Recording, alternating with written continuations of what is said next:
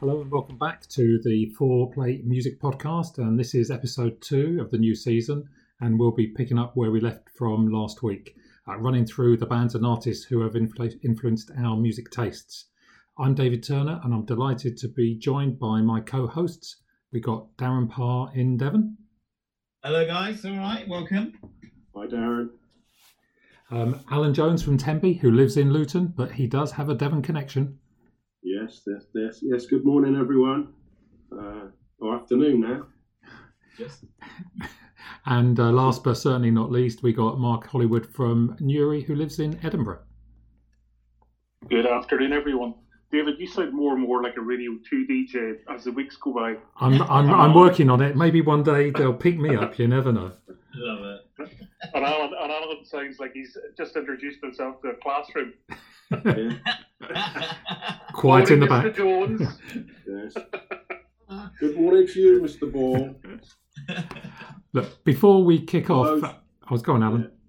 So, so, yeah, for those uh, who aren't able to watch this on telly, uh, just to say that Mark Hollywood has got a, a, a remarkable resemblance to uh, Michael Ball, the uh, singer and television uh, personality. Uh, you never see these two in the same room. Has he got the same singing voice as well? I wish. I I do wish. Uh, well, I'll take that as a compliment. Nice guy, Michael Ball. Yeah. Maybe give us a song at the end as well. yeah. Did we do the, did we do this last week?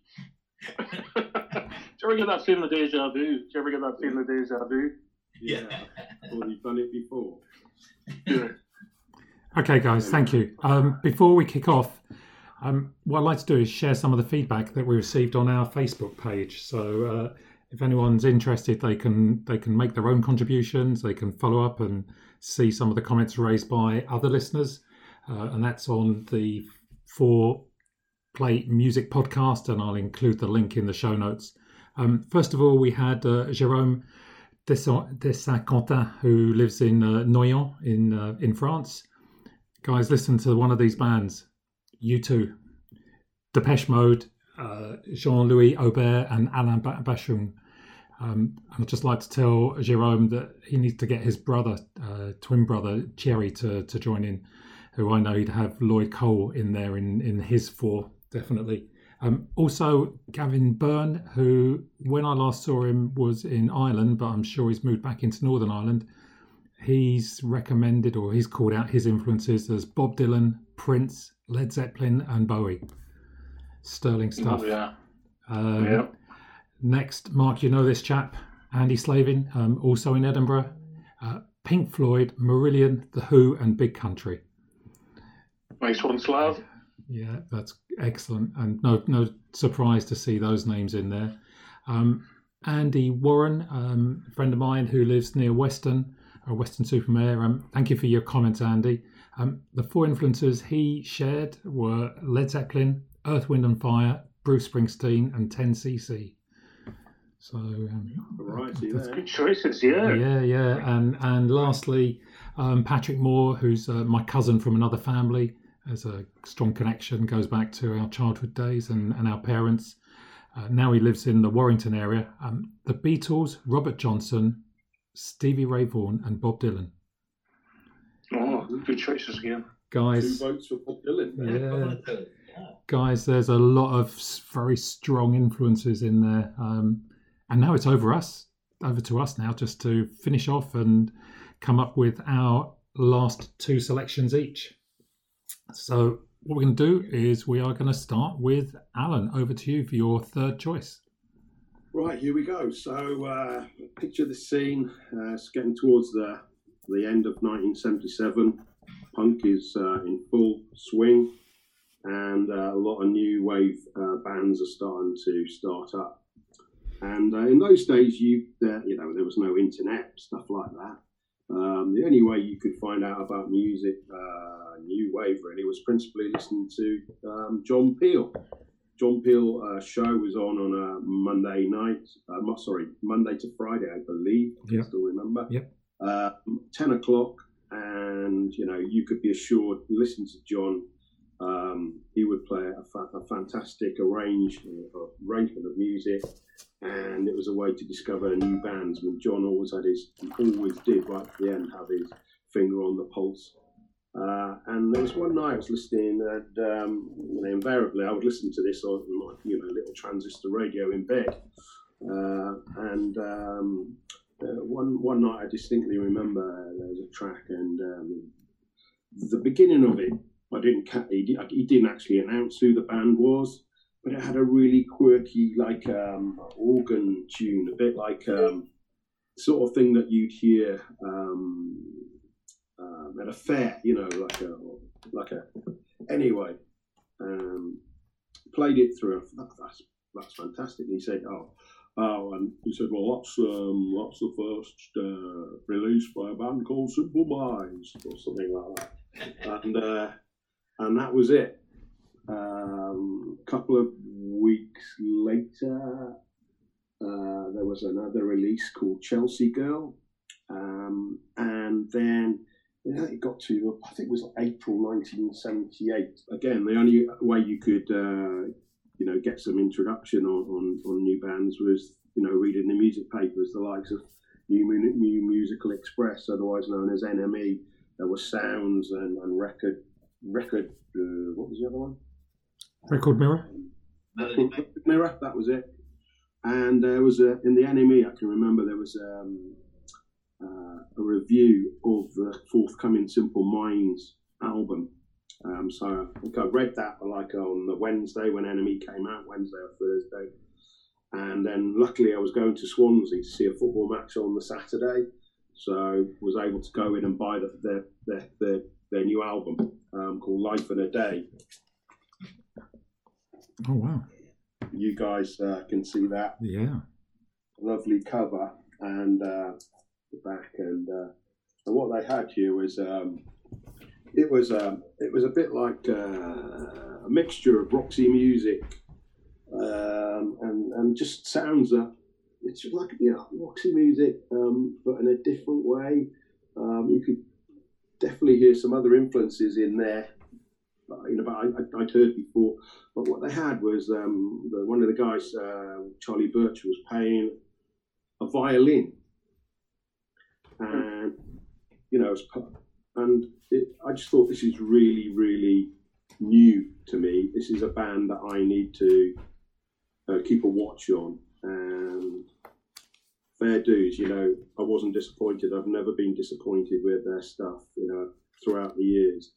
Um, you know, they they they they just had so such a quirky a quirky way about them, and of course they had a fantastic vocalist in the in the form of Jim Kerr, um, who is now now gone on to you know to be uh, to be quite famous and very very rich. Uh, um, they've I, I've lost count of the number of times I went to see them live. I've lost count um, of their actual number of albums they've released, but they've been with me, um, you know, all that time. I've followed as a band I've championed, it's a band I've collected.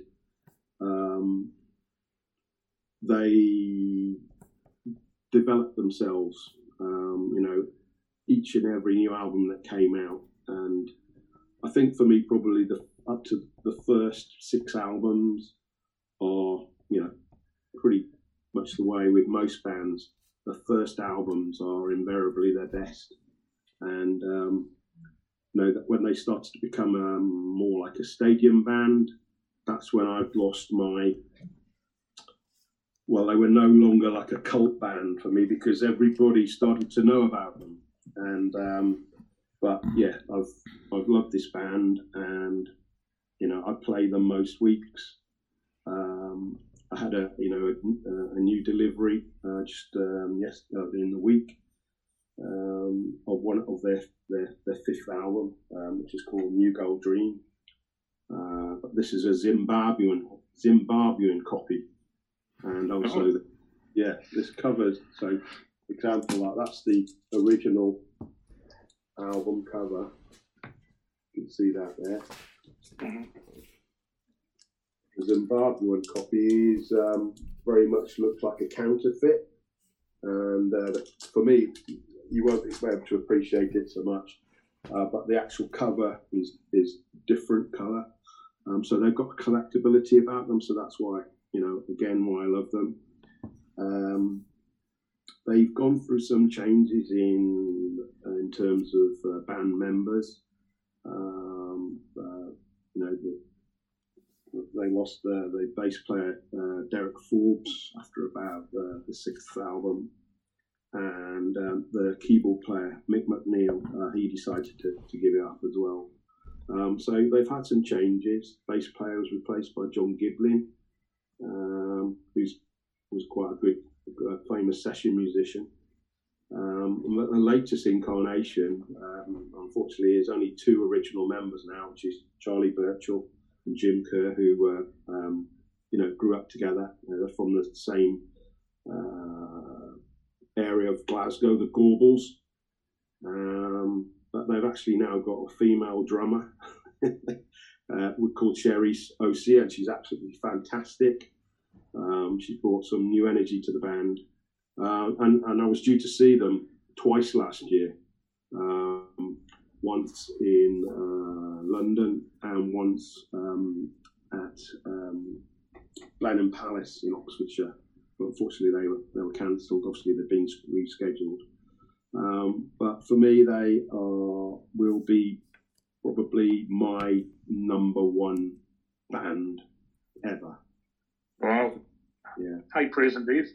Yeah. Um, I don't know what you guys have, have got of uh, Simple Minds. Yeah. Um, I'm, I'm, I'm a fan. I am a fan. I've got. Uh, I've only got one of their albums though, New Gold Dream, Yeah. and I do like. I, I do like Jim Kerr. Um, and you're, you're right. Him and Charlie are from the Gorbals, big Celtic fans. Uh, you often see them when, when there's a crowd there. Um, yeah, great band, but but like yourself, when, when they became a bit stadium like, um, they, they lost a bit of their edge, I think. Um, but uh, I, I'm I'm surprised. I am surprised that they're, they're your top band of all time. Um, but uh, not not in a bad way. Um, I would, yeah, I, I would consider them probably one of the best Scottish exports in terms of music. But I I think the mean, they are point, global. but I think the point Alan made was that the band he heard first in '77 isn't the same band that you would have heard. You would have heard Yeah. the stadium orientated rock that, that they moved on to and they Mm. ma- made their money. Um, Alan, pick up something Yeah. that you said actually. You, you said it last week as well. You said it about the Stranglers. A little bit. You wanted to try and keep it to yourself, and I, I'm hearing you were saying the kind of same thing Yeah. about the Simple Minds. Now, part of that I think is about the music they do, but also it's nice to have something which is yours. Yeah. Yeah, in as much as I felt as though, I mean, John Peel obviously was the introducer for me, but I, I felt that this was a band that I'd discovered. You know, I was in right at the beginning, and you know, I'm, I'm on a couple of the Simple Minds uh, sites on on on Facebook. Um, I'm a member of uh, the to the international one, uh, the the Spanish fan club. Shout out to the boys there and girls, and Hola. also and yeah, uh, Ola, and also uh, the Italian one. Um, and they've got such a fantastic uh, following. I mean, I call myself a fan, but these guys take fanaticism to another level. Every day they are posting stuff, and it's their, their their energy for you know for these for, for simple minds is just unparalleled, unparalleled, and uh, which is great to see. Um, but yeah, um, I think it was a band that I I championed all the way, and uh, they, they um, you know the, the some of the, the comments you get about like you know well I first went to see Simple Minds you know on the so and so tour in, in 1990 and uh, I went to see them in uh, you know 2000 so and so and I go well actually I, I can beat you on that. I first went to see them in March 1980 um, in London at the YMCA and that was just when I just arrived in London more or less and within two months I was seeing this band it was fantastic but yeah um, Did you um, did you know them when they were? Uh, they called themselves Johnny and the Self Abusers. Um, yes, indeed. Um, Yeah. Yeah. oh, Well, Um, that that only really came out. that only really came out when, um, you know, after they'd, uh, you know, they they had a few albums really. Um, yeah, they that's the cover. That, well, this is a bootleg cover of the, the actual single. Because it was only ever released on a seven inch. Um, but yeah, they um, they uh, they were on Chiswick Records, and I remember um, you know buying actually finding that and buying it. Um, and a couple of years ago, uh, went to see Jim Kerr when he performed was performing as a solo artist um, called Lost Boy, aka Jim Kerr. And I had an opportunity there to buy a Johnny and the Self Abusers T-shirt, and I never did. I don't know. I'm kicking myself because it would have been so cool to have that. Yeah, great band. Um, I say I've, I've lost count of the number of times I've seen them. Well, just um, I'll have a little say on this, I guess, before we move on. So I've not spoken yet. So I'm Yeah. a a fan as well of Simple Minds, but as Yeah. you were saying, it would be slightly later. So it was probably one of my first stadium gigs that I actually went to, uh, Wembley Arena, I think it was actually. So not massive, but also not intimate. Uh, but I've also in the last few years been lucky enough. I saw them down in Plymouth at the Pavilions as well, which much smaller venue Yeah. yeah, and they did do a lot of really early recordings as well. I think from my first album I got from them was Sister Feelings Call, is it called? uh, that was yeah. There's it's actually a double album Yeah. Yeah, called Sons of Fascination, um, which is that one. And originally, when it came out, it came with a well, what they called a free album. Yeah. Yeah. Sister- that's the one. Uh, called Sister Feelings Call. and um, one of my favourite tracks is on that. Um, it's a fantastic intrum- instrumental. They do some great instrumentals, by the way. Um, and um, it's it's uh, it's a, it's it's fantastic, um, fantastic album. Uh, it's, uh, called um, theme theme for great themes for great theme for great cities, Okay. and it's a fantastic piece of music. And uh, they invariably they they they do put have instrumentals on most of their albums. Um, um, but yeah, worth checking out. And uh, What did you- What did you think? What did you think of their massive number one hit, Belfast Child?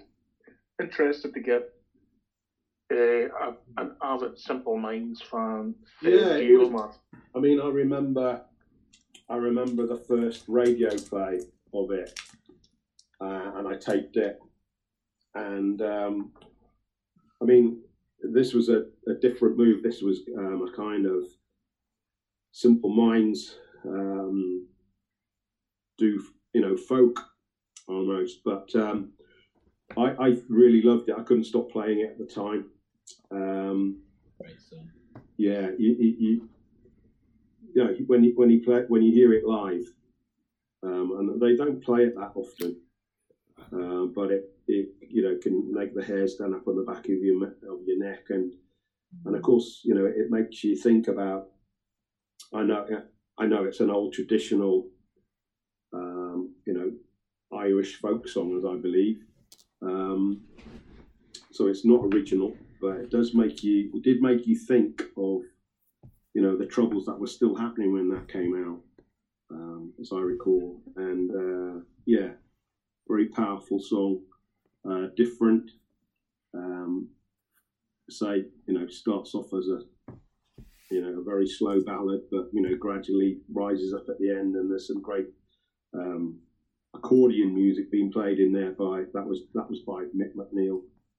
Yeah. Um, uh, yeah, so yeah, great. Um, I was lucky enough. I, Yeah. s- so I was going to say I saw them in Belfast, and um, when they came to that song, Jim Kerr was saying, "Look, we only play this when we're in Belfast." So Mm. lucky enough to hear that being played, and um, Yeah. as you say, very emotional piece as well. Yeah, it's it's from it's it's from an uh, original ballad um, called "She Moved Through the Fair." Um, that's been covered by Sinead O'Connor, Feargal Sharkey. Um, it's a, it's an old ballad. It's it's it's a beautiful ballad in its, itself. Yeah. She moves through the fair. They used the music from that. Yeah, it was actually released um, as an EP, uh, the Ballad of the Streets. Uh, Mm. It was um, the other track was that was on there was uh, Biko, and also uh, the Mandela Mandela Day song. Uh, you know, which and I think Simple Minds they were the ones who really entered into the spirit of um, you know Mandela, uh, in as much as they wrote a song, partic- you know, specifically for that day, um, you know Mandela's um, 70th birthday concert. That's good. Um, I've just got so I, I've got quite a lot of their stuff. I was switched onto them by um, good friend uh, Colin Smith, who uh, I remember him dragging me in, saying, oh, "Come on, you got to see this, see them on." I think it was Old Grey Whistle Test, and you saw saw Jim Kerr on there, and he was just very different days, very different person to, to who he is now, but spectacular. Um, and we yeah, did he, he, yeah, and I did see them live in the uh, with Claire in the Black Forest. Unforgettable open air concert, big venue. But there was just such a big just before they came on stage, or sorry, when they just arrived on stage, there was a huge thunderstorm, lightning clacking away, and you see Jim Kerr just sort of step to the front of the stage, look up in the sky, and he goes, oh, "It's only a bit of rain. Let's have a let's have some fun," and just yeah, dived into it. yeah. Okay, No, great. Brilliant, great selection there. Um, so we're going to go on now to Darren, your your third choice. Yeah, okay. Well, I think we we seem to be doing our usual thing of just going way over time. So I'll try and keep it brief. However, this is I good- won't. sorry, sorry, Alan. I won't. no worries. But this is actually this is a guy that we could probably spend many podcasts talking about. Um, a chap was born in Brixton under the name David David Robert Jones. Um, most of you will know him as Mr. David Bowie, of course. Ooh. Already Excellent mentioned. Um, already been mentioned by one of David's um, shout outs at the start. I think David wanted to include this one as well in one of his most influential. Um, we've gone with it because it's not one. He's not an artist that I connected with, or it didn't resonate with me till much late, well, later in my life, about probably 13, 14 years ago. And Bowie was somebody, an artist that I knew from the singles that he'd had out. Um, mainly when I was growing up, it was things like Let's Dance and Dancing in the Street with Jagger, all those sort of things. I knew him from Labyrinth. And I think because it was that kind of era, maybe I didn't take him as seriously as I do now initially. Um, obviously, now he's taken from us far too soon, January 2016, I believe. Um, and I'm still working my way through his back catalogue after 12 years. He's got so much stuff, and it's stunning.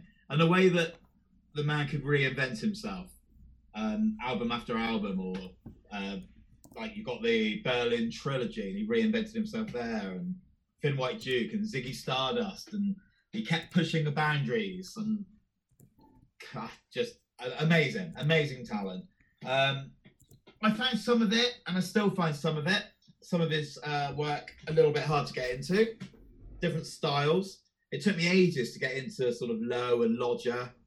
Um, they were the Berlin trilogy ones, but then other things like Space Oddity and Ziggy Stardust hit me. First time I listened to it, I was hooked. And Ziggy Stardust is probably in my top ten favorite albums of all time now. Um, stunning, absolutely stunning. Um, and things like uh, some of his other side projects, Tin Machine. Um, at the time, I listened to it and didn't really care for it.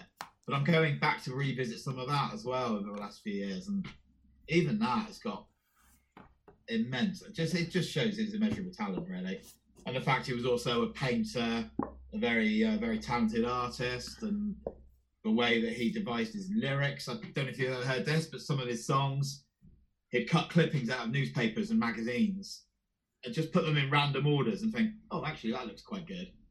I mean, that wouldn't work for anyone else. And then you look at some of Bowie's songs and you can think, yeah, I can see why that worked. Um, and obviously, an artist that, well, not obviously, because I could have seen him, but I never got to see him.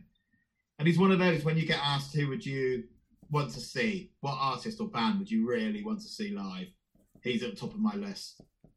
Um, the closest I got was the um, Bowie Is exhibition that was at the V&A. I went up to see that one. Um, it was great. Yeah, it was great, but not like seeing the great man himself.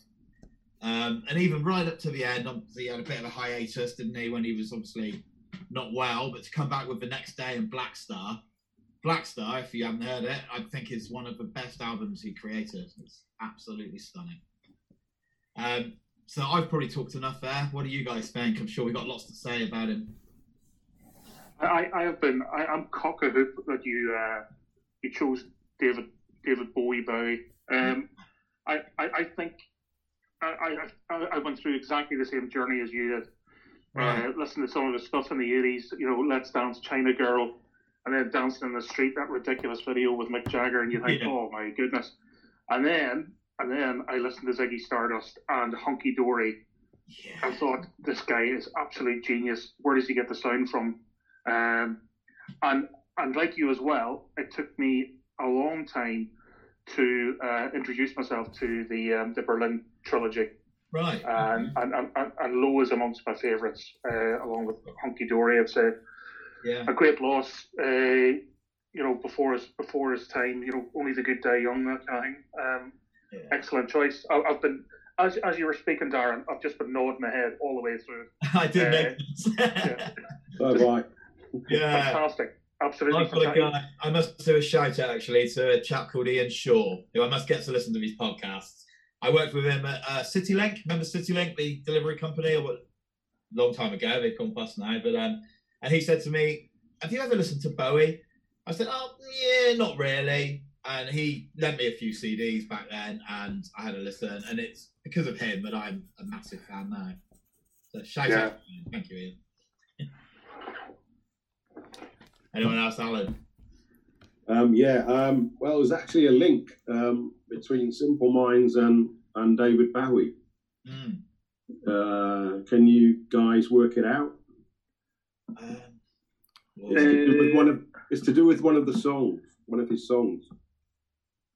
It's where Simple Minds got their name. Um, Oh, right. Is it one of the lyrics to the songs? Yeah. oh, Uh, Gene Genie. Gene yeah. Genie. Yeah. So Simple Minded. Oh, really? Yeah. So that's where the name came from. I didn't know that. Wow. Yeah.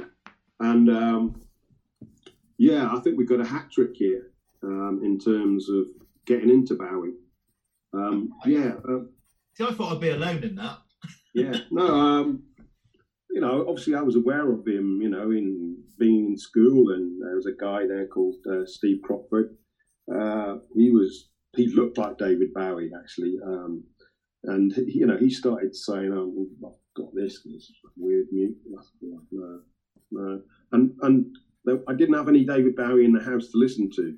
You know, my sister and brother, um, they hadn't uh, bought any Bowie apart from the Laughing Gnome, yeah. and that's hardly a, uh, great advert for Bowie's what I now know to be his reper- you know Yeah, historical rep- repertoire. Um, but yeah, like you, um, uh, I bought Let's. I think the al- first album I bought was would have been probably Let's Dance, Yeah. um, and and then slowly I got I you know I was bending my ear to you know to his back catalogue, and what really did it for me was the Heathen album. Yeah.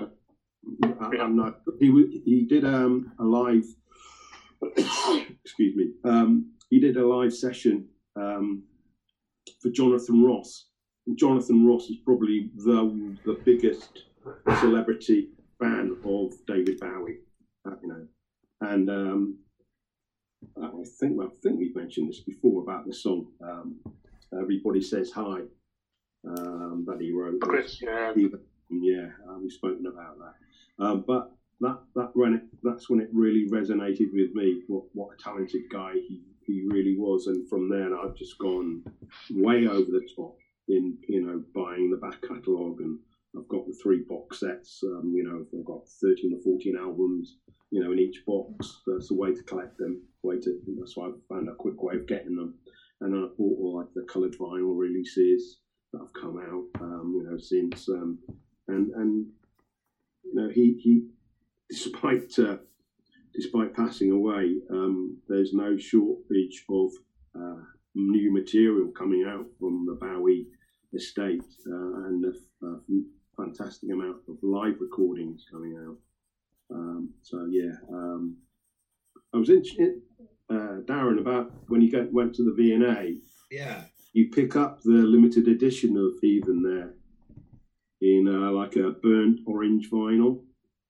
No, I could. I think that might have gone. But what I did get that I didn't mention, I was lucky enough to get. Um, I probably can't dig it out quickly to show you, but I Yeah. got the book that they did in the orange slipcase, signed by Bowie as well, Oh wow, that's good. signed by him himself. Yeah, Yeah, that's one of my prized music memorabilia.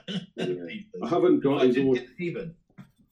Uh, I haven't got Bowie's autograph, but I have got um, probably the the biggest bit I've got in my collection um, for Bowie is the the Next Day album, and there were a thousand copies printed in red vinyl um, because of uh, his affiliation with Paul Smith, the you know the uh, Designer. Yes, I Design. remember. Yeah.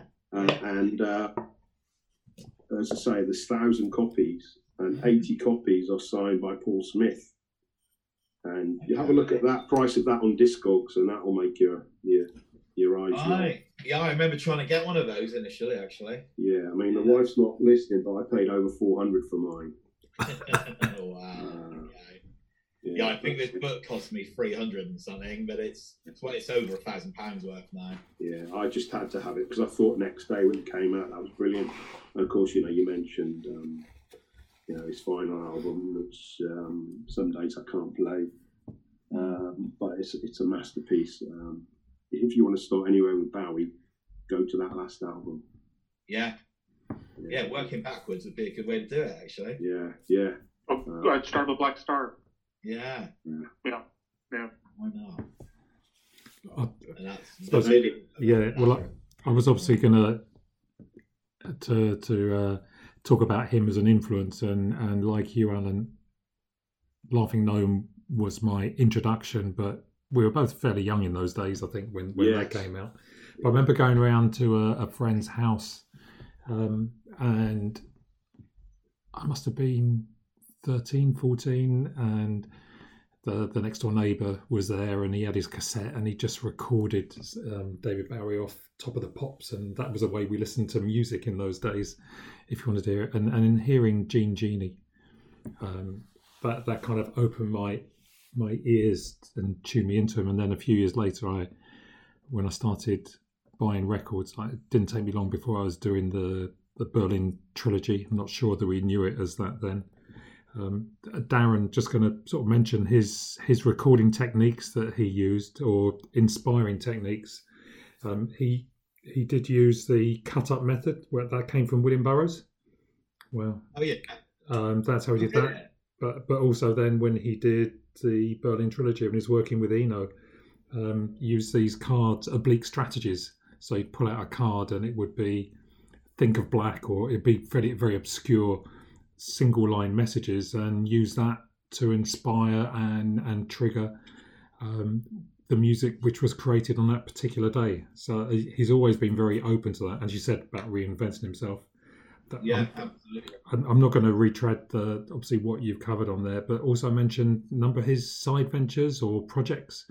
Um, Mm. Alan, when you went through the different things he did, I don't think you mentioned his acting, um, which No, no, I haven't. and uh, you know he's been involved in a number of uh, well, one film I can think of that I really did enjoy, and the music in particular was "Merry Christmas, Mr. Lawrence."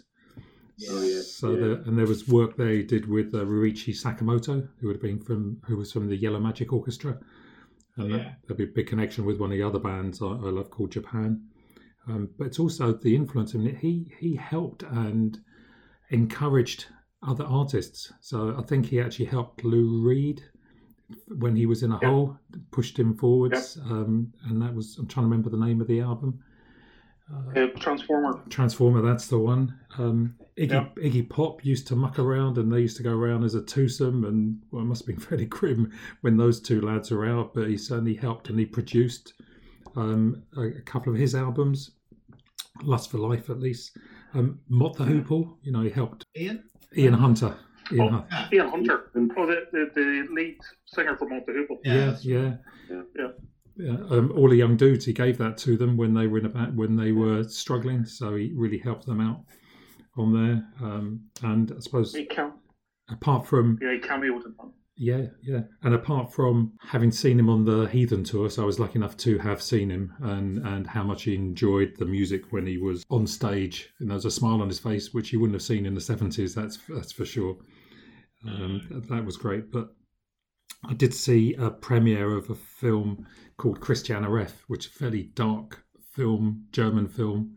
I've got the uh, got the album which came out Record Store Day a couple of years ago, um, and again, it just he's he's always seemed to be involved in projects and and different ventures that were slightly off the beaten path. So he was always helping people, um, Yeah.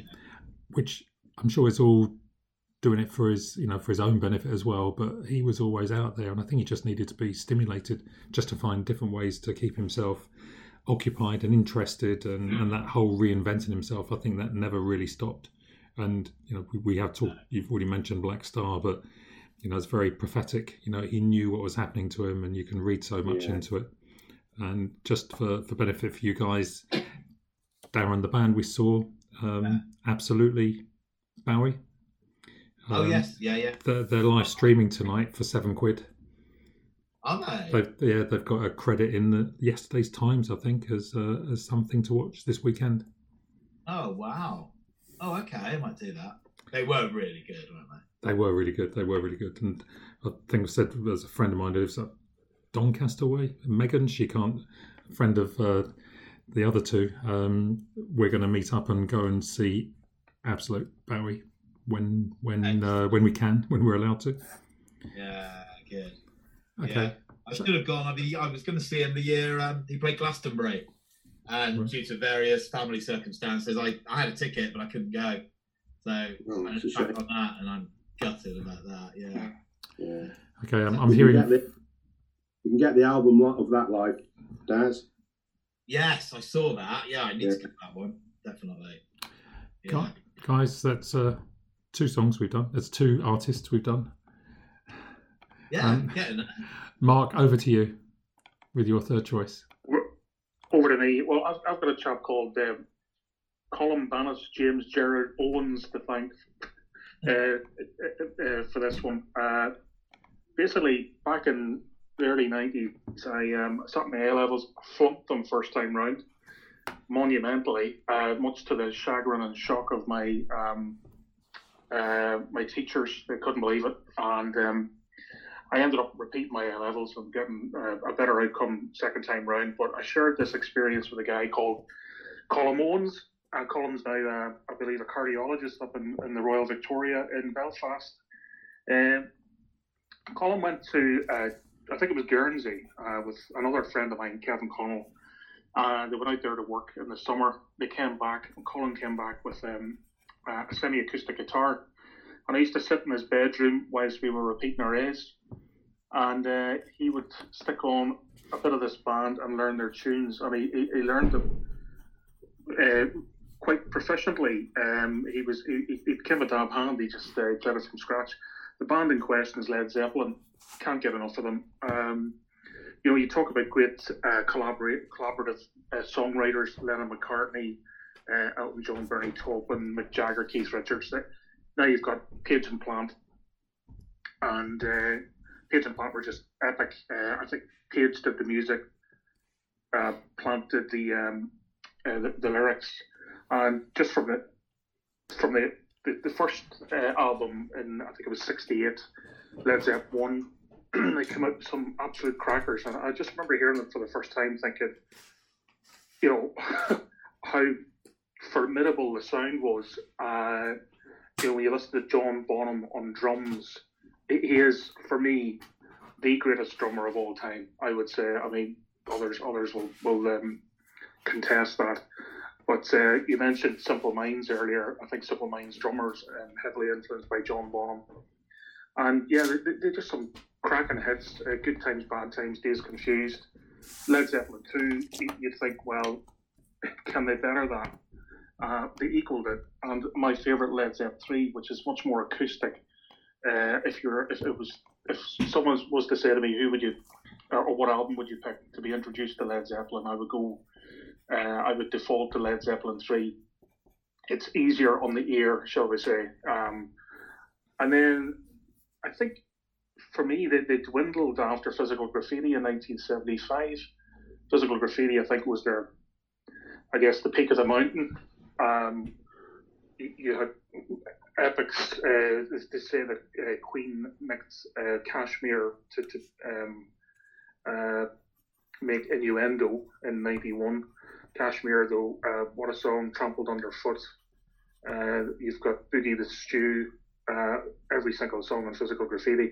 A, a little story about that. I, I probably mentioned this in the previous series, but um, on my fi- on my second visit to New York City, I was with a, a good friend of mine, Laura Laura Gilmore, and by, by about day four, we were just getting a bit pissed off with each other, and she went to the Guggenheim, and I jumped in a yellow cab and went to St Mark's Place on on the Lower East Side of Manhattan. Uh, it's not far from uh, the the UN, and I was looking for the front cover of Led Zeppelin Physical Graffiti, where it was photographed, and I came across this guy, and um, he was he was looking a bit stoned out of his head, to be honest. Um, and I, I, went up to him. I said, "Oh, excuse me, do you know where they took the photo for Physical Graffiti? There must be. A, is there a sign or anything like that?" And he said, "Oh, just hold on a minute." and he, he got his he called it his cell phone and he rang his pal and his pal told him we were actually standing right across from it and then I went across the road. This guy kindly took a photo for me of me standing on these steps. And as luck would have it there was a little shop right underneath where I was standing and it was called Physical Graffiti. So they have marked it in some way. Uh, so keeping it brief as I can Led Zeppelin are uh, a huge influence from about the age of uh, 18, 19 and saw me through my A level repeats. And through many years of university. I, um, yeah, great band. Um, but as I said, after 75, they, they, went a little bit downhill. And then, of course, the demise of John Bonham um, in 1980, uh, the band split. There have been a few reunions since with John Bonham's son on drums. But um, you know, nothing, nothing will take away from those formative years from about 68 to 75. Funnily enough, Mark, I uh, I had Led Zeppelin 2 delivered this week. Excellent. Was that inspired by Mark having talked about them the other day? I think it was, um, but I've had my eye on it for a while. I wanted to get the, the, the edition that's got the extra album with it of um, what is called Different Takes, um, but I haven't heard it yet. Uh, obviously, I knew the, you know, the you know, the, the, first track on the album was uh, the theme to Top of the Pops for years and years. A lot of love.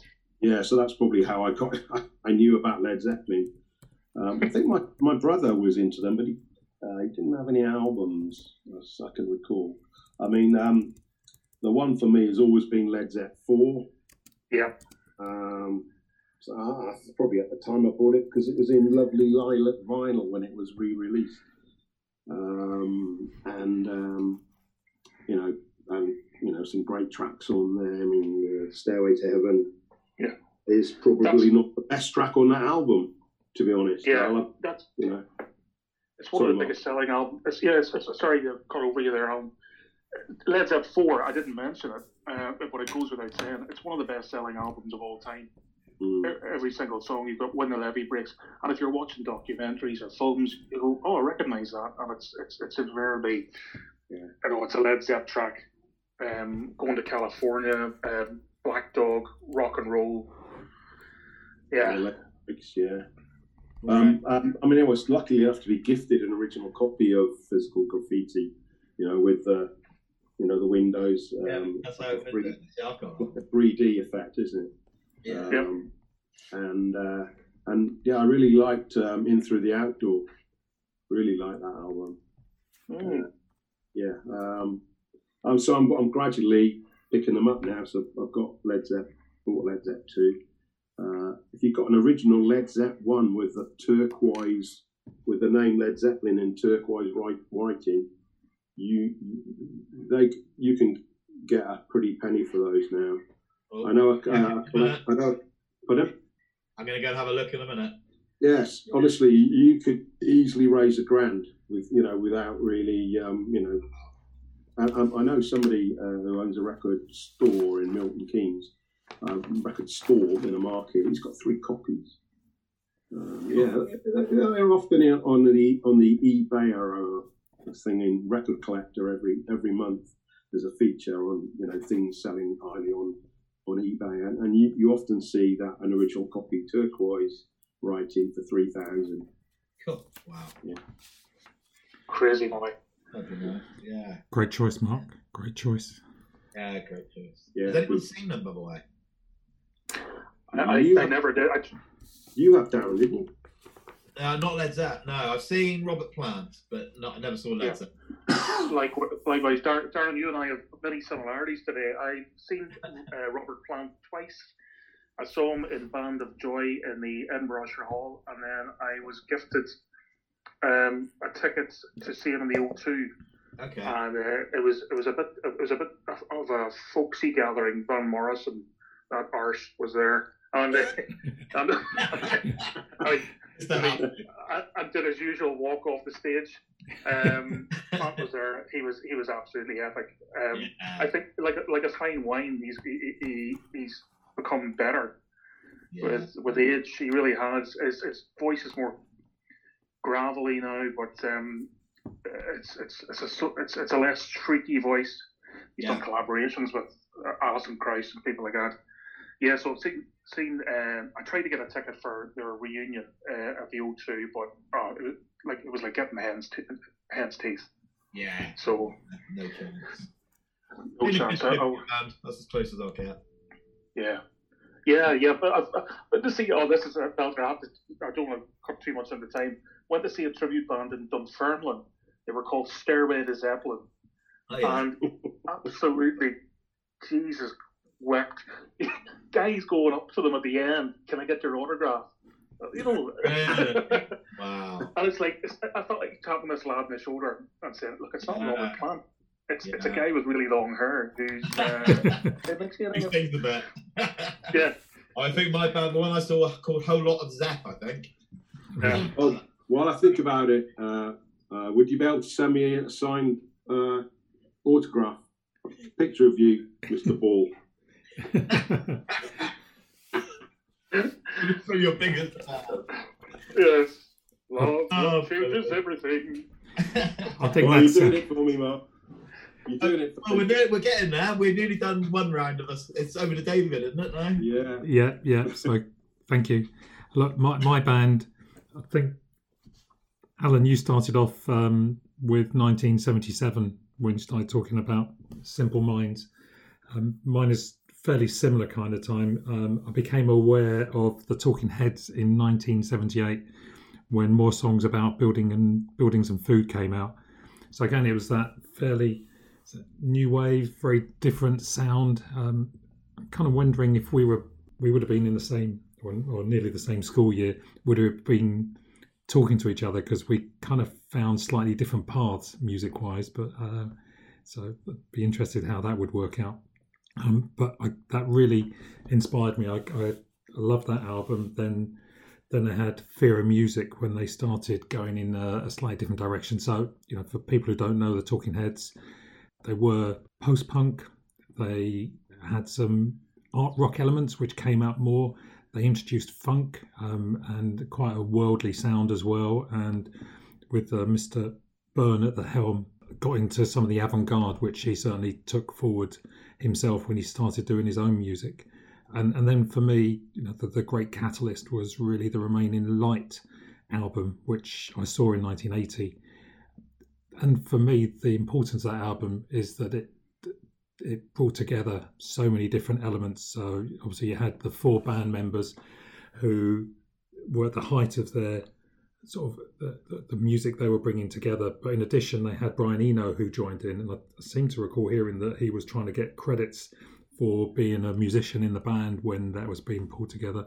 Um, they also included in there Adrian Belew, who's this fantastic guitarist who you can hear on um, Zappa albums. He's been in several iterations of King Crimson. He played on a number of Bowie albums, um, and he also joined the Tom Tom Club, which was another of the ventures.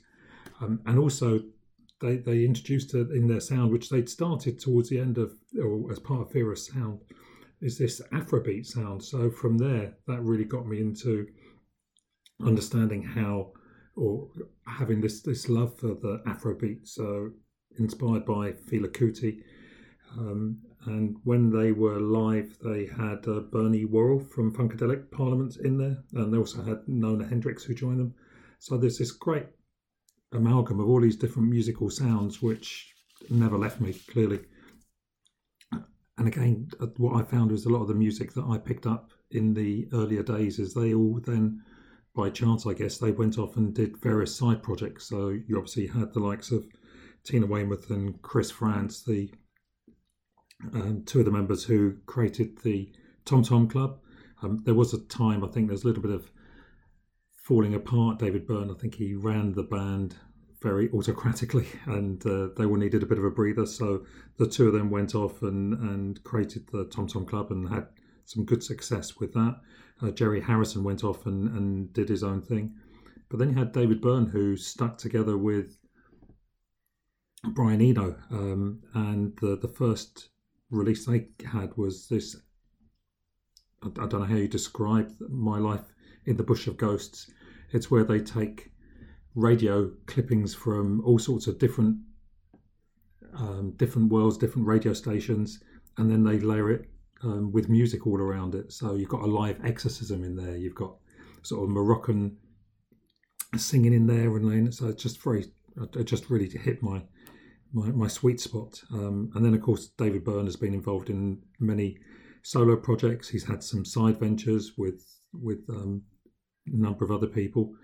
And I got my friend Martin Cook, who has seen American Utopia, which is this sort of uh, live live show that has had great success in in New York.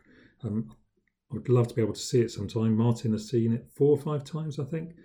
So I must treat myself to the DVD uh, of that, where he does some of his own songs. He does some of the Talking Head stuff. There's some new material, but it's not only just musical; it's also very visual. So it's got um, choreographed and people dressed a bit like he would have in his grey suits. Look, for, me, if we're talking about bands that influenced me, that's right up there. Yeah, um, think at the time, 78, um, the big single was Psycho Killer, wasn't it? Oh, yeah.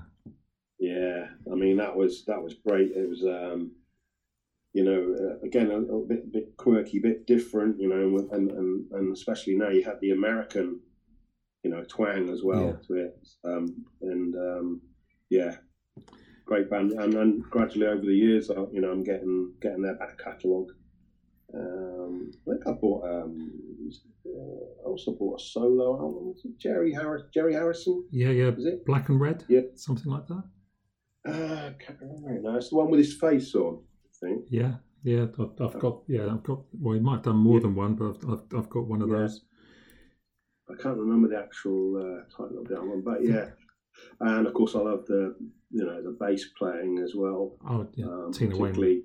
Um, yeah, I mean she's great, great bass player. Um, and that's one of the things I really look out for. Um, you know, is the, the, sound of the bass. That's why I like the like the like the Strangler so much. I think um, can't forget also so, Alan. A lot of the bands that they would have sort of worked with or, or would have come across. You know, they were part of that early CBGB crowd um, mm. So I, I, can't remember all the bands, but it would have been had the Ramones, you'd have had Blondie, you know, lots of different influences in there. So yeah. I think they all sparked each other, and, and I'm yeah, just love it. I'm probably sorry, Dave. Yeah, probably a little bit older than we that I remember. You know, they were um, they, these weren't teenagers. you know, they they True. you know they've been around. They were they were great musicians in themselves. Um, so yeah, I got a lot of we've got a lot of love for Talking Heads. Excellent. Um, yeah, yeah. I think I've said before they're a band that I'm aware of. I've heard bits and bobs. I've got a couple of LPs, but um, I really do need to explore them further, especially after that glowing recommendation you guys are giving them. I. Yeah, I, I, I, um, I put I put my CDs up. Um, I, there were renovations going on in the house, and I put all my CDs up in the loft. And one that I left down was Talking Heads, Stop Making Sense, and it's it's played out. It's the only CD I have downstairs. and, uh, it's in the car at the minute, and I just love listening to uh, Psycho Killer, um, Slippery People, Burning Down the House. Uh, great album, great talent, uh, and a great choice. Well, well done, David. Thank you. Yeah. It's it's a vinyl I really want to pick up at some point, but it's not cheap. It's not. easy. Uh, I'm I'm keeping my fingers crossed they're going to reissue it one day, whether it be uh, in this year or in the next three four years. Yeah. Maybe in 2023. Was it 83 it came out? Yeah. Uh, did you did you mention American Utopia? You did. I did. Did Yeah, yeah. Yeah.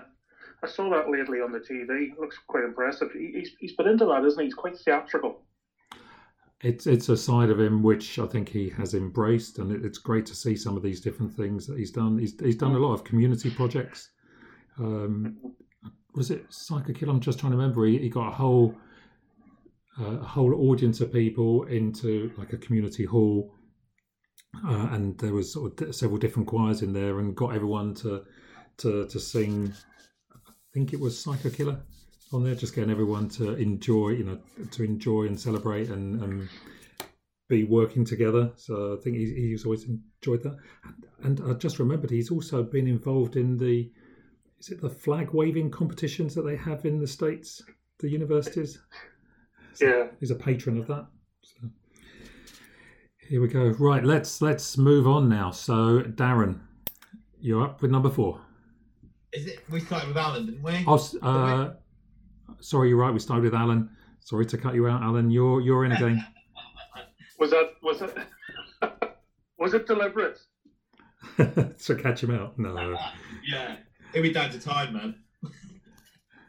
Sorry, guys, just had some sad, bad news there. Done. Uh, anyway, sorry. Um, yes, onwards and upwards. Um, first got it known. I've known the name of this band for a number of years. Uh, you know, going back into the seventies. Um, but airy fairy stuff. I thought, you know, um, with a name like that, what does it mean? It's not for me.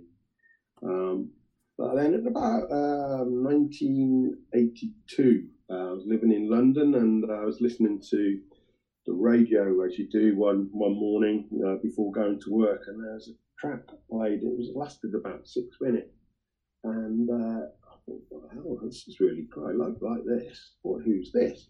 And at the end, um, the chap said, um, uh, "That sounds so that's uh, by Donald Fagen." uh, from Steely Dan. Doesn't sound like my memory of what I, you know, Steely Dan. Who are they? Um, and that got me into um, an album that he had released um, at that time called The Nightfly. Um, I didn't actually buy the album straight away. I bought a 12 inch single of the track that I uh, heard on the on the radio, which I now know uh, and love to be uh, New Frontier. And um, so a couple of years later, then, uh, probably six years later, in fact, um, when CDs started coming out, I remember um, being down in Chelsea one evening. I think it was my wife's wife's leaving do when she was going to go on maternity leave. And um, you know, as usual, if I went to anywhere, I would always, you know, seek out the local record stop shop, and sure to be there. Our price was not far from Chelsea Town Hall branch, and um, so I went in and I picked up um, um, a copy of the the album called uh, The Nightfly um, on CD. And uh, for our regular listeners, you may uh, recall me uh, uh, recommending this album as one of the uh, Hollywood 100s in episode three, I think, of season one last year. And um, basically, on the back of um, hearing this out, this track on the radio, I've now become a fantastic. Um, I've now sort of fantastic. I've become a, a real, real fan of um, Steely Dan, their back catalogue, etc. And um, so much that you know I've actually been to actually seen them. Was lucky enough to see them live four times, um, and the last time was was sad because um, it was about a month a month um, after the co-founder of Steely Dan had passed away, Walter Becker. So, um, but yeah, they've if you don't know, they've got a fantastic back catalogue. Um, started around about 1973, um, and they have they don't have a an enormous amount of back catalogue, uh, but the the actual material is first class. Um, they had a history of, um, especially with um, their album Aja. I think they took about the best part of a year to record that. Um, yeah, but going back, um, you know, the, the tracks off Aja are, are, are fantastic. And things like Deacon Blue, um, which band do you think got their name from? from yeah, absolutely. Elementary. but yeah, they they they again they're, they're from what I've uh, you know from going back and you know researching they they, they were more of like a cult band. Um, America, uh, basically from from New York.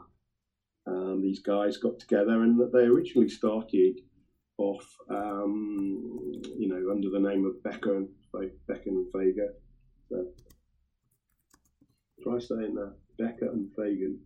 Um, they, they, they started off um, doing uh, soundtracks for, for, for, for you know um, uh, films that really didn't go anywhere. But um, and then that more and more, then they, they decided to record their you know go together and form a band, and they chose Steely Dan, and uh, that, the actual name comes from the film Barbarella.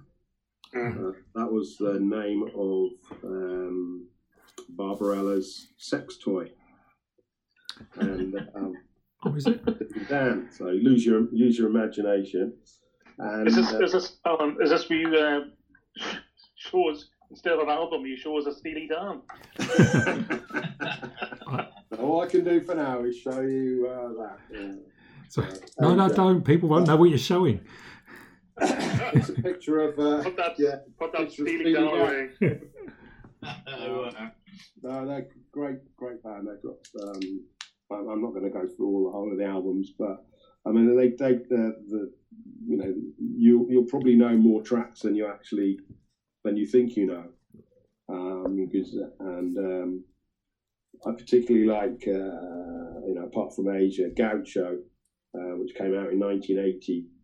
Um, is a great one. And, and in actual fact, they th- they went from about nine, from 19 from 1980, I think, through to about uh, 2000 before they, you know, they reached their they uh, released their new their next album, um, Two Against Nature, um, and I saw them live on that tour um, at Wembley Arena, and uh, then their final album they brought out was uh, the the last mall called the last mall and uh, but yeah i just really recommend you you know this band um, you know just listen to that track on the radio. You know changed you know i might not have been sitting here talking about them now if it hadn't been for that particular moment.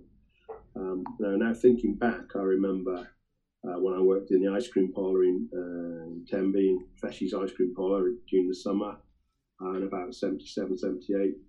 Um, the, the, the, track that that a lot of people would know um, is, let's just remind myself of it, gone out of my mind suddenly.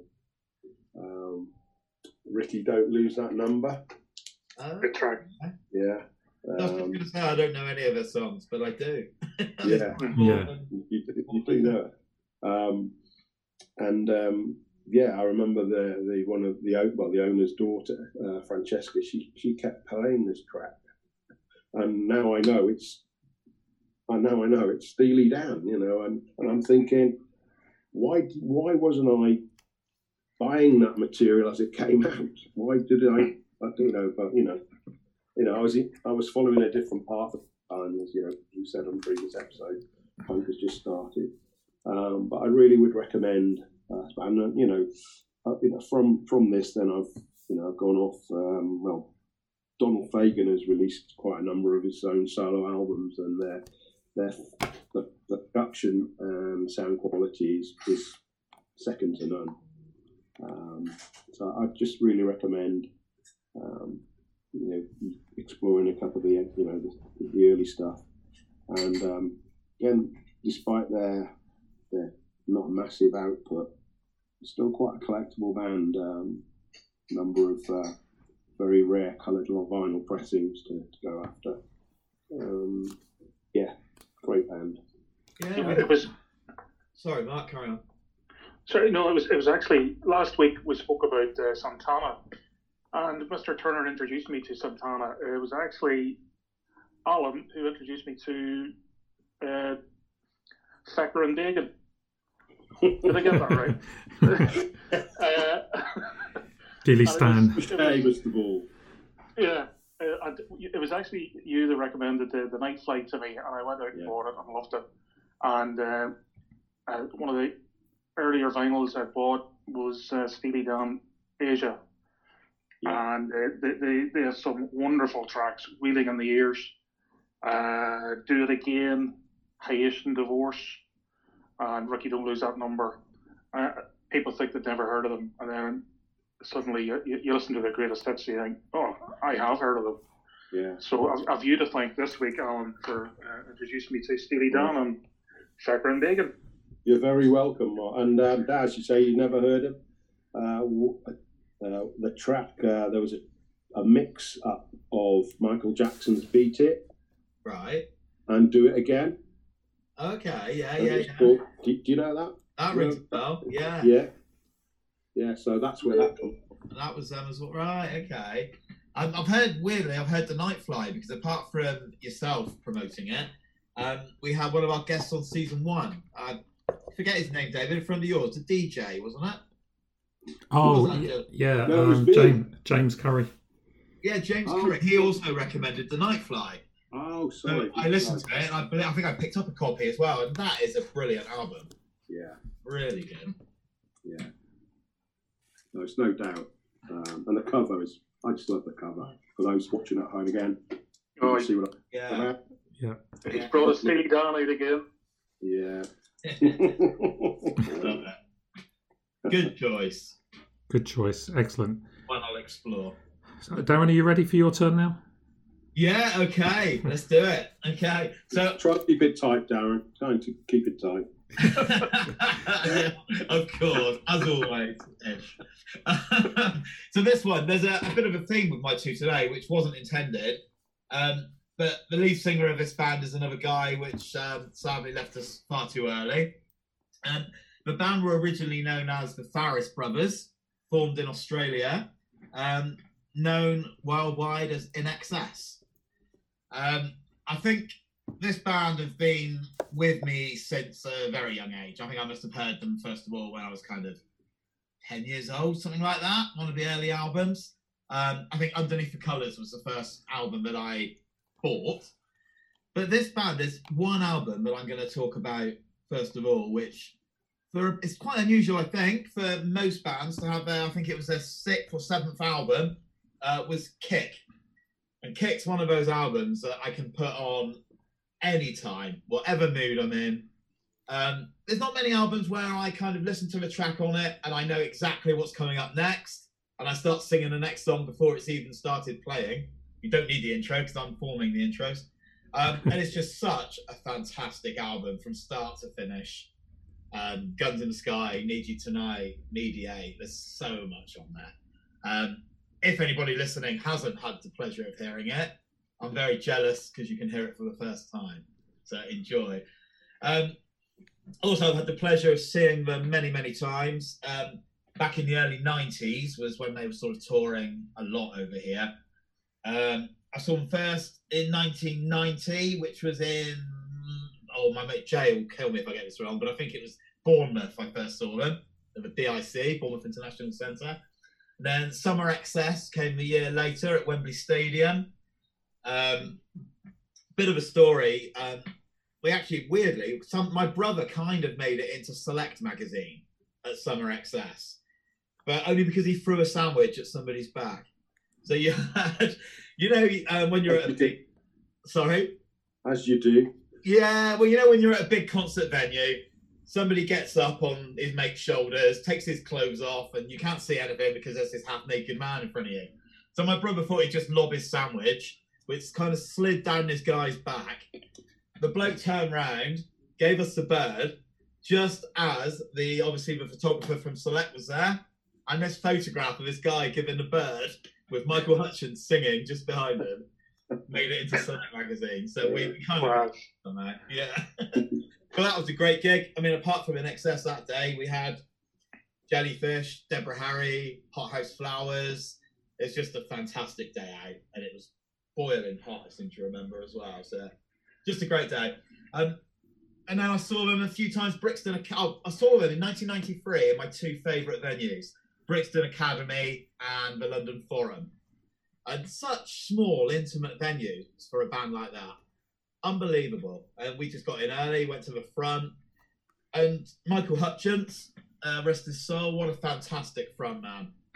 Um, it's probably highly controversial, but I, I would put him up there as a front man along alongside the likes of Freddie Mercury and Bono, and I just think he had so much stage presence for for a chap that was actually quite shy in real life, but um, on stage took on a completely different persona.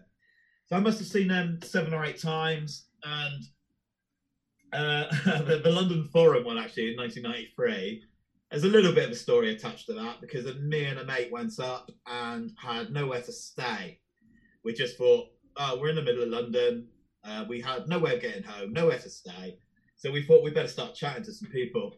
Chatted to some lovely ladies um, who ended up very kindly putting us up for the night. Oh well. Uh, enough said about that. I won't delve any deeper into that story. But, but that was brilliant. Um, we saw briefly saw Michael Hutchence a couple of times jumping on his bus, and he gave us a high five at the front of one of the gigs. I think that was at Brixton Academy, and it's just one of those bands that I'm so so pleased I've seen. Um, managed to meet the rest of the band in 2007 because they replaced uh, well you can't replace michael hutchence but they decided to continue with a guy called jd fortune. Uh, i think he was i'm not sure where he came from whether he won an american talent show or something like that. I think they did their own show to search for a lead singer. Um, not quite the same but it was a good chance that was bristol in what used to be colston hall which we're not allowed to call it anymore. But uh, yeah, yeah. So and it was nice to meet the band. I got one of my CDs signed by the rest of the band and that sort of thing. And my mate Jay has seen them the same amount of times as me, but he missed one of the gigs that I went to. But he also got to see them in Toronto and met Michael. So he was extremely chuffed.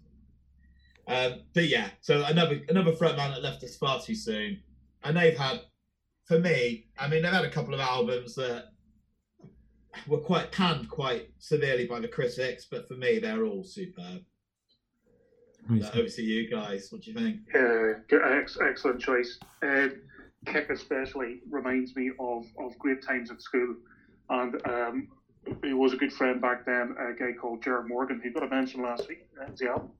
And uh, he, uh, Fr- uh, Fred introduced me to INXS. And they had something, there were four US top or number ones off that one album. Um, Need You Tonight, Devil Inside, New Sensation, Never Tear Us Apart. Yeah. And then they had a follow up album, I think, was it with the Artane Boys band on the front cover? With what? Um, the, the Artane Boys band, you know the band that comes out before oh, any yeah, that was a few albums later. Yeah, that was uh, Welcome Yeah. to Wherever You Are, I think. That's that's the one. Yeah. And, and, and that's um, yeah, that attracted me to that album as well because obviously the Artane Boys band are quite famous uh, uh, back in Ireland and the Republic anyway. Great, great choice, great choice. And uh, Hutchinson and Mercury did cross paths on a number of occasions and, and were good buddies. Yeah, yeah, they were indeed. Yeah, yeah, yep. Great choice, great choice, Dan. Yeah, thank you. Cheers. Great Well, album. I, I- Fans. I was going to say as well, just one more thing. I met a guy who was best pals with Jimmy Barnes. Oh right. So, yeah, Jimmy Barnes, he said, um, we're going to have a good time tonight, Yeah. rock and roll music. yeah, Yeah, yeah, yeah. he did The that duet Lost with an Boys. exception. Yeah, the Lost Boys, uh, Yeah. the film. This guy was sitting to me and he's like, uh, I know somebody famous. He was absolutely smashed out of his head. And I, oh, do you know? Uh, well, I think we all know somebody famous. And he said, You'll never guess. And uh, anyway, I, I got it. I got it down to Michael Hutchence, and he says, "No, no, you're close, Jimmy Barnes." So he was best buddies with Jimmy Barnes, and I thought to myself, "What, what was he doing in a hovel in Edinburgh? what was I doing in a hovel in Edinburgh?" Yeah, love it. Yep. David, are you a fan? Yeah, I've got I've got um, listen like thieves and Kick and who couldn't love them as a band. Um, they were great. Never obviously didn't get into them as deeply as you did, but I do remember that when we Claire and I and a friend Cookie went to Prague, um, we went Yeah. looking for all of the sites where they filmed Suicide Blonde. Oh yes. So, th- Yeah. uh, and in those days, there was no marketing. You, it was difficult to to get around. It was it was very early days. So I think you probably find guided tours to, to do that now. But um, Yeah. you know, great band. Love them a lot. Did they film it, David? In in Prague. in Prague, so around the bridges up towards the castle. You know, Oh, right. uh, you know, is it Wenceslas Square? Um, and and I forget the name of the bridge. It was, it was, it was all Chain over. Bridge? Yeah, I think it was. Yeah, No, no, the. I know what you mean. there's a gothic gothic one. Very Yeah, good. great. Yeah. Right. Yeah, I bought Kick. Yeah, I bought. I think that was at the time. I think it was one of the first CDs to come out, which was DDD, digitally recorded, digitally, digitally. Okay. Yeah. Yeah, but yeah, I love that. I mean, you, um, fantastic album from start to finish, as you say. Yeah. Um, and um, yeah, and it was re-released a couple of years ago. Did you get that, Daz? The red vinyl one? Yeah, that's the one. No, the half speed mastered one. Yeah, and also then a couple of years after that, or maybe not even that long, the, the nice green colour. Yeah. Yeah. Yeah. lovely. Yeah, so It's- uh, uh, yeah, it's a great album from start to finish. I've gone a bit crazy on this album. I, I think I own six different copies of it. Yeah, I think there was a CD set as well. Yeah, I've got that as well. Yeah, no, uh, it's a shame he, you know, he, you know, Yeah. too soon. Um, yeah, obviously, Still not sure, are we? We're still not sure know. whether it meant it or whether it was an accident or yeah. Um, Yeah, they said it was an accident. Yeah, sad times. Yeah, Uh, and he was, um, I think he was quite close to Kylie Minogue, wasn't he? Yeah. hmm Yeah, they dated for a while. Yeah, that's the closest I got to meeting him. Really, I met Kylie Minogue once and sat down and had a drink with her at Reading Festival. Did you? I didn't mention Michael. yeah, I did. Yeah. Yeah. Um, yeah, and you mentioned some good venues there, um, the Brixton Academy. And the Forum, is that in Kentish Town? Oh, Now it was then renamed, yeah, it was renamed to something different now. I'm not even sure it's still open. Oh, well, none of them are open, but No, I mean they're all. Yeah. Yeah. yeah, I, I, I hadn't been to um, Brixton Academy, uh, and then suddenly I went twice in a couple of months uh, to see the Stranglers and um, and uh, the the Oh yeah. which you don't see live very often. No, they're a band as well. Yeah, yeah. Anyway, Very good. whose choice next? Whose choice? So we're on to Mark now.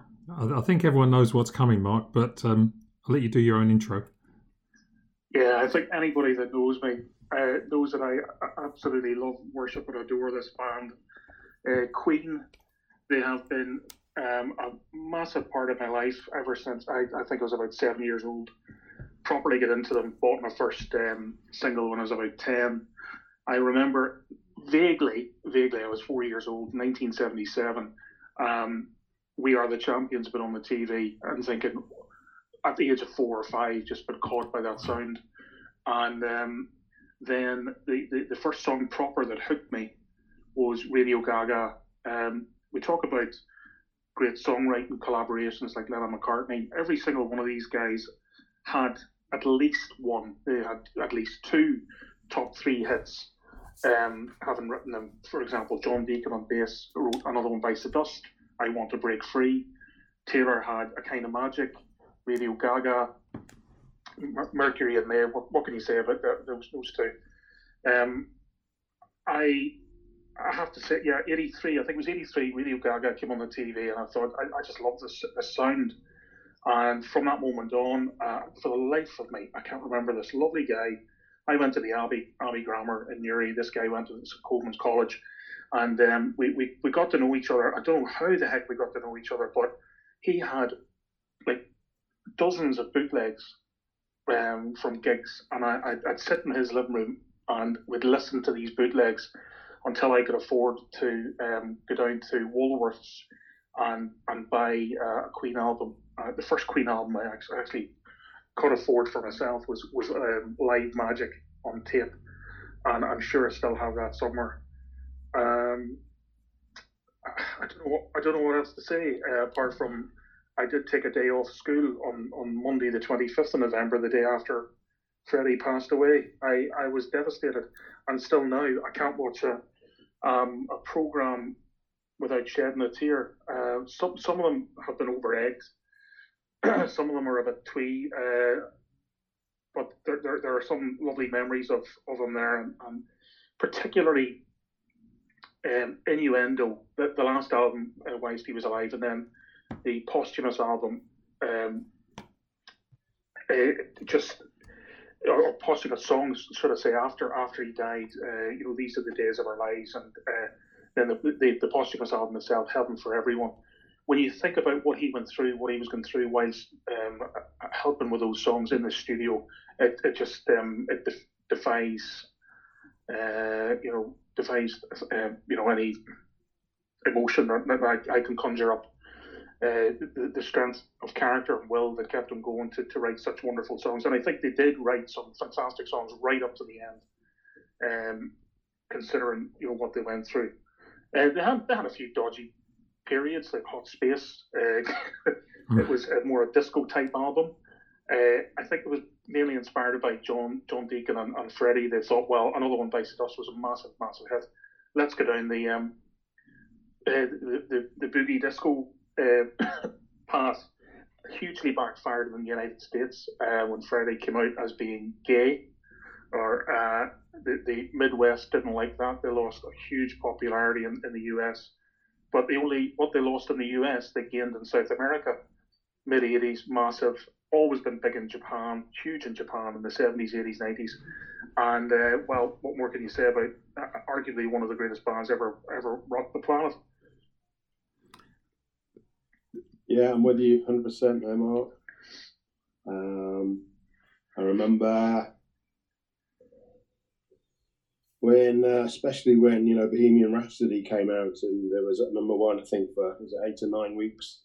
And uh, at that time I was. Uh, I was heavily into Subbuteo, playing Subbuteo with my mate Di Spencer, and uh, we used to have a league going. So every night, you know, after school, either he would come to my house or inevitably I would go to his. And um, he was lucky in his bedroom to have a um, portable black and white telly.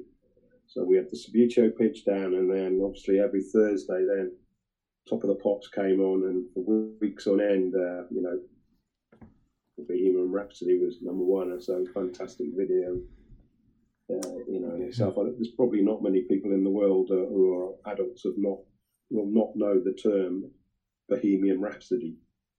Um, you know, they're that famous. Um, but yeah, they've got some they've got some great albums. Um, I remember say, buying um, you know the the album that you know featured uh, "We Are the Champions." Uh, I remember buying, yeah, I, I remember News buying, of News of the World. Yeah, um, I remember that day because um, I was involved in a car crash. It was November the 5th, 1977. And uh, I bought the album um, from uh, from Woolies in Pembroke. And uh, yeah, it wasn't a massive, serious crash, but you know, when you quite young. You know, I was only maybe about fifteen at the time. Mm.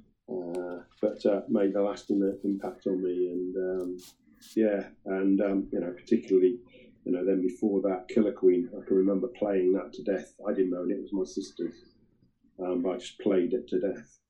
Uh, I can I can sing the whole thing now for you, but I won't. I'll leave that to you for. But yeah, they they've got a fantastic legacy, and you know, I was pleased to uh, perform as uh, Brian May um, one of the. Uh... I remember this. I remember this. Oh Jesus Christ! What's this I, story, I, Alan? I was Yeah. I was cringe. I was cringing for Alan this day. Oh my god. Go on, I can't remember. What was it? Yeah, yeah, Oh yeah. yeah. Uh, in when we were working uh, up in Gogarburn uh, for a famous high street bank, um, in the head the head office there, we we were all working in the same team, and uh, there was an, a kind of an away day uh, conference um, where the you know the big wigs of the the team would uh, stand up and say their bit, and there were various uh, you know usual team building exercises. Uh, I don't know how this came about, but I suddenly phoned up, um, get his name now, um, can't think of his name anyway. I phoned the guy and said, look, like, if you're looking for stuff in, stuff to do on the day, um, you know, just you know maybe fill in time. What about just what about if I uh, dress up as Brian May from Queen um, and have a guitar and all the black curly hair and have three uh, dancing dollies behind me, I remember then. Oh, and uh, which is Marine, Marine, Marina, and it was uh, Karen, um, Karen and Catherine Thompson. and Catherine, three lovely ladies. I Yeah, say. great girls. yeah, and uh, you know, up for it. And um, so um, he said, "Yeah, make it happen." And uh, the thing was, at the time, the strapline for our department was uh, it was all about being customer driven, and so we did uh, perform the, the Brian May's "Driven by You." Uh, and I can see the look on my uh, the head of uh, where we were at the time, Ken Chorley. His face was on the floor. He could not believe what he was seeing. uh, he was, you know, great sport, and um, yeah, yeah. So uh, yeah, I have actually acted as Brian May. Yeah, You- I, I You remember that, David? Were you there? I think he, I he was wasn't. He just left. as I as I Did just you- left. Yeah, I I wasn't think sure. he just left, David. Yeah. Um, yeah. Speaking of bigwigs, I, I have to say I'll, I'll never forget that. It, it was it's indelibly marked in my mind. Uh, Alan, Alan Jones making an absolute arse of himself in front of like 50 people. Yeah. Oh, Hey, it sounds but like he- just a treat. He might It's as well. good to be I able to laugh at yourself. I, I have to give I have to give the story. I know the way we say, but didn't uh, you know? Did you see your, your favorite band live? Uh, I, I think I have said this one. My my mum had uh, I had a ticket to go to see them in Slane, and uh, this this sixteen year old lassie, and I was like thirteen. Uh, a girl called Karen. She said she'd look after me, and my mum said absolutely no way, under no condition. And that was my. She says you'll get to see them again. Of course, five years later, he was dead, and. Um, I just remember the headlines of, of the Newry Reporter the following week was Newry man dies at Queen concert, something like that. Um, um, you know, uh, and my mum said, "See, that could have been you." And I said, "I'm like, first of all, the guy, the guy was drunk, right? He didn't have a ticket, and what he tried to do was he tried to swim across the River Boyne, which runs through Drogheda and, and past Slane." Tried to ri- uh, swim across the River Boyne and then drowned, drowned because he was intoxicated. And uh, I said, well, mum, number one, I had a ticket. I, number two, I can't swim. So, so I definitely don't think I would have. Yeah, I definitely wouldn't have been in there. So um, every Christmas until until uh, she passed away four years ago, five years ago, come up, um, God rest her. Uh, I, I always brought it up at Christmas dinner. You never let me go to the Queen concert. Oh, just give it a rest, Mark. Give it a rest. Yeah. Brilliant. I think I was just trying to think when I first sort of discovered Queen, really, and I think I'm going to have to put myself down as the Radio Gaga generation. I think that was probably my first, either that or Flash Gordon. And I Yeah, remember yeah. sitting on my Atari, playing some ridiculous game and listening to Radio Gaga. So, Yeah. Yeah. Good times. Alan, do you remember which one? be I was going to say, Alan, do you remember which one that you heard first? Because I, I've got uh, Seven But- Seas of Rhye is the one that really struck me. No, it was Killer Queen. Right. It was Killer Queen for me. Um, and just going back to what you said, Darren, about Radio Gaga. yeah. Um, when I, I worked in um, Finchley Road Station branch, and my uh, friend, my colleague there, has now been a friend for, well, since not, well, 21, 41 years.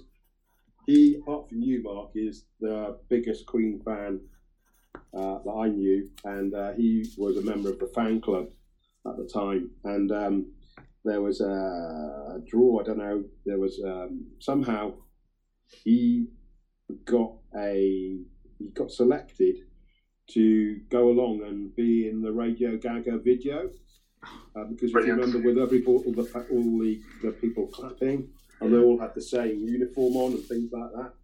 So he had the, he had this opportunity to go and, and, and do this, be part of the video, and uh, the sub manager at the branch wouldn't let him have the day off. Who's kidding? He wouldn't let him have the day off. Oh, he was absolutely sick as a pig. Oh, And I always re- take the whenever I meet up with him.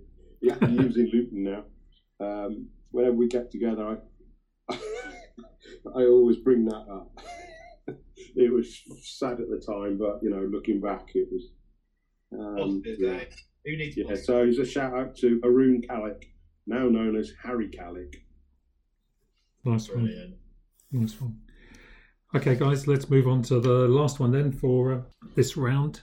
Mark, I, I know that you and Chopper always questioned my musical tastes and didn't know where I was going to land, and um, I had that rather obscure gift from you that was in there when I did leave. Obviously, just a little bit before Alan did his performance of know, three CDs and a very new world and whale music and stuff like that. Um, and and I think I, I had got into some of the trip hop and some of the different music that was around in the early early noughties. And I did spend a little while just trying to find what the next kind of music was I was going to listen to, and roll on to about 2007, 2008, I think it was. Um, we went on a holiday as a family. We went over to see Claire's sister and and brother-in-law in in Vancouver. And when I was there, um, I was introduced to a band called Dream Theater. So it's a, a big sort of metal band, rock band, which which sort of reignited my my my love for heavier music than I'd been listening to for the previous five years. Um, when I got back to the got back home, and I was already I'd started traveling by then, so I had time on my hands when I was traveling away. Um, I actually then started exploring other metal bands and ended up then listening to the top 100 bands which appeared in uh, the Prog Archives um, selection of you know the the most listened to bands, the ones that people have voted for. So I, I made it sort of a, a task for myself to listen to all of this different music that was around, informing myself of sort of the prog bands and what they sounded like when they started in the 60s, 70s, and picked up a, a lot of new bands as well as I went through. And as a result of that whole exercise, I came across a band that uh, was completely new to me, so I was sort of self-discovered, Porcupine Tree, and sort of Porcupine Tree. Like I, I heard In Absentia, um, Deadwing, Fear of Blank Planet, but you know those albums, In Absentia, just an incredible album. They, they've been going themselves since 1992. Um, those three albums I mentioned were in the uh, early and mid mid noughties, and they were a band. Um, it wasn't even his first project that had been started by Steven Wilson. So Steven Wilson, I think, still reasonably anonymous, not known to a lot of people um, outside of those in in certain circles, sort of music listeners. Um, he then, in turn, started releasing his own solo material from 2008 onwards, and as a result of that, what I found was someone who I grew to love. Um, both his Porcupine Tree and he, he, was involved in lots of other bands. No Sound was one of them. Um, Blackfield, lots of different side projects, working with different people. He was always looking for different inspiration and triggers, uh, and working with different artists. Part of that, so he would have been part art rock, part ambient, sometimes drone or metal, post prog. Uh, and then he came out with a couple of albums, uh, The Raven That Refused to Sing in 2013, which felt a bit like a, a very modern version of or interpretation of um, Alan Parsons and his Edgar Allan Poe film. And if I listen to that, I mean that's six six tracks of complete beauty. Uh, and but then he came up with a completely different song or album uh, a few years later, a couple of years later, The Hand Cannot Erase. And the, Alan, I think you know that one as well.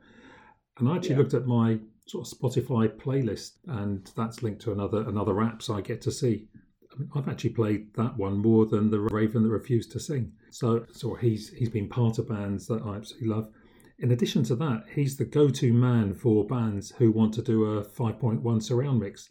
So, in addition to doing all of these things, all of his different projects, he has done surround sound mixes for Jethro Tull, for King Crimson.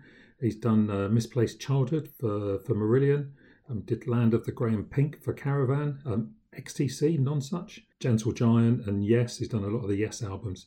So, you know, in one person, in terms of influences and, and very much has shaped a lot of my listening now. And when he releases anything, um, I'm delighted to pick it up.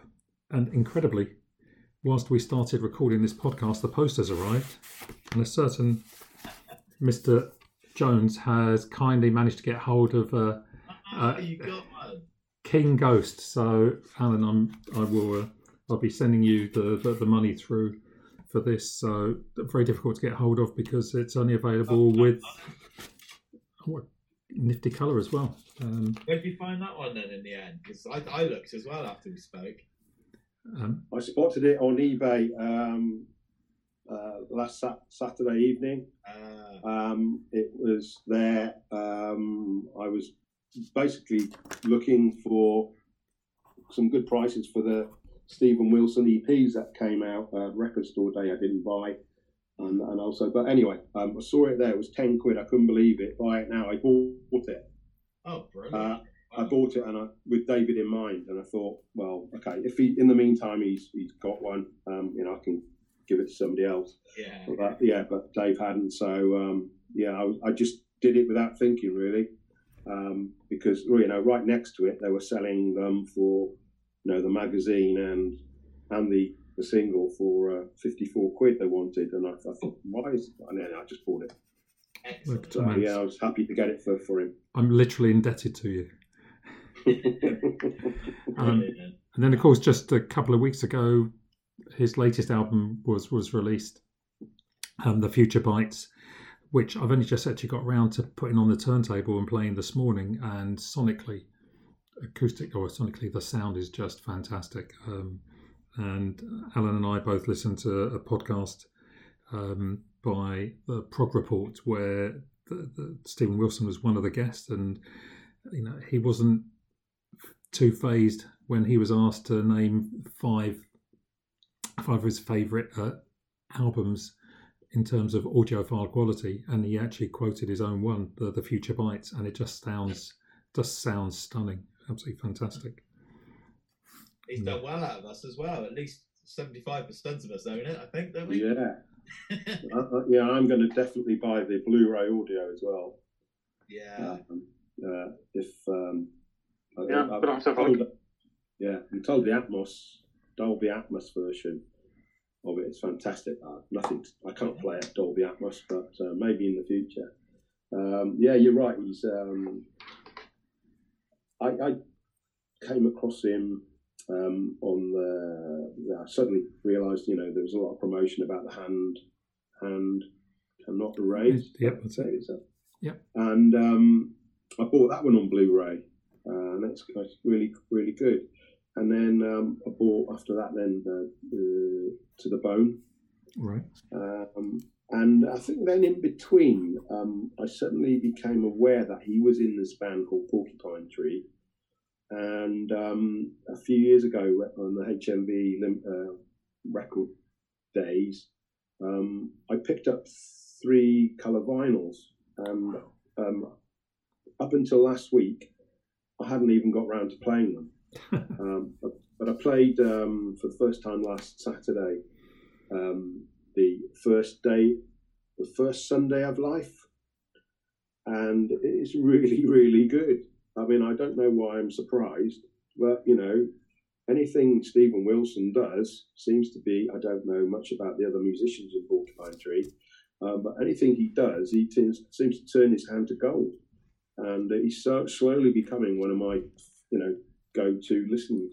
Um, and um, yeah, and as you say, he's he's been very become very uh, famous in being able to um, either re-record, uh, re re-record original albums. You mentioned like Jethro Tull, Aqualung, um, and also um, amongst the others he's done is the Tears for Fears song from the Big Chair. Okay.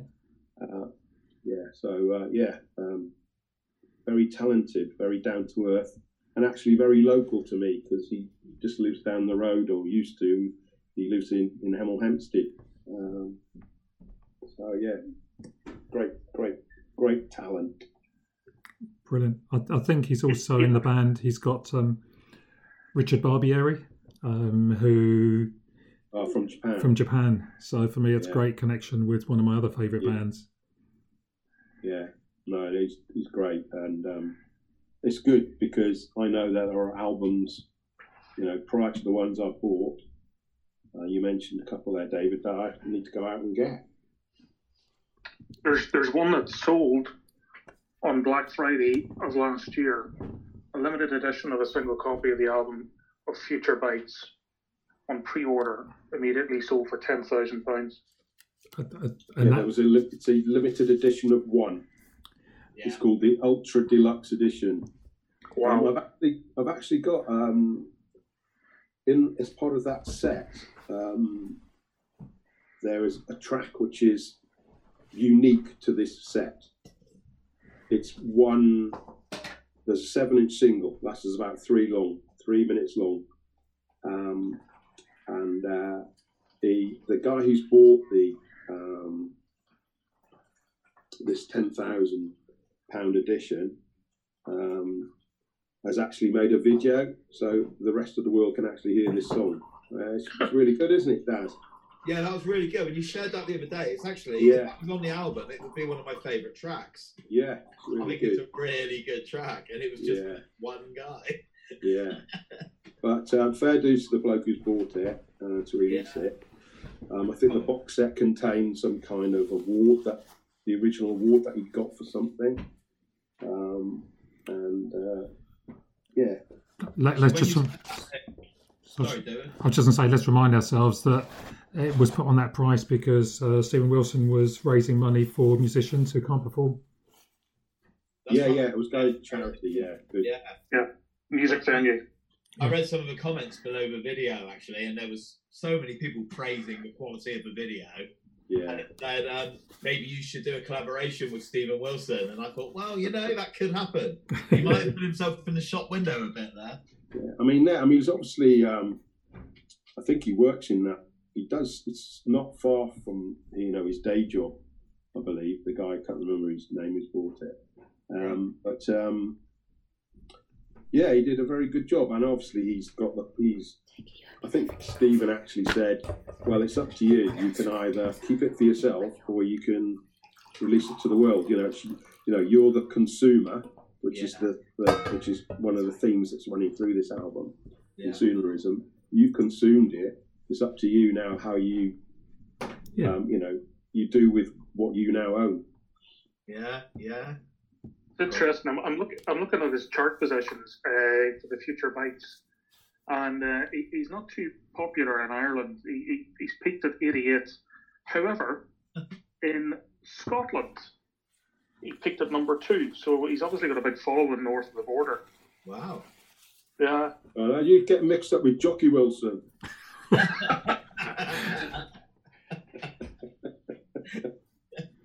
very good. You Yeah. can have that one, Alan. You can have that Yeah. one. Brilliant. Excellent. But that's that's, that's great. Um, Yeah, good choice, We David. it. We made it definitely, yeah. he's definitely one to watch. yeah. I Well, thought- I'm, got I'm potential. gonna, I'm gonna, I'm definitely going to be um, seeking them out after this, uh, after today's podcast. Yeah. Thanks for that, David. I'll, I'll, I'll send you a couple of links of, of uh, albums to listen to from Porcupine Tree and from from his own stuff and, and a couple of the other projects as well. Appreciate it. Okay, it's good. Um, that's great. I, I, think now we probably want to bring this to the to an end, um, and I want to thank everyone for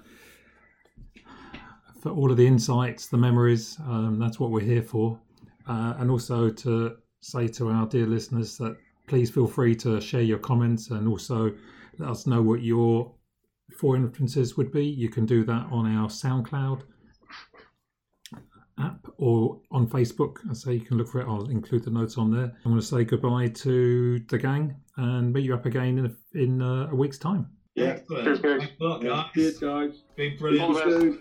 Bye. Bye.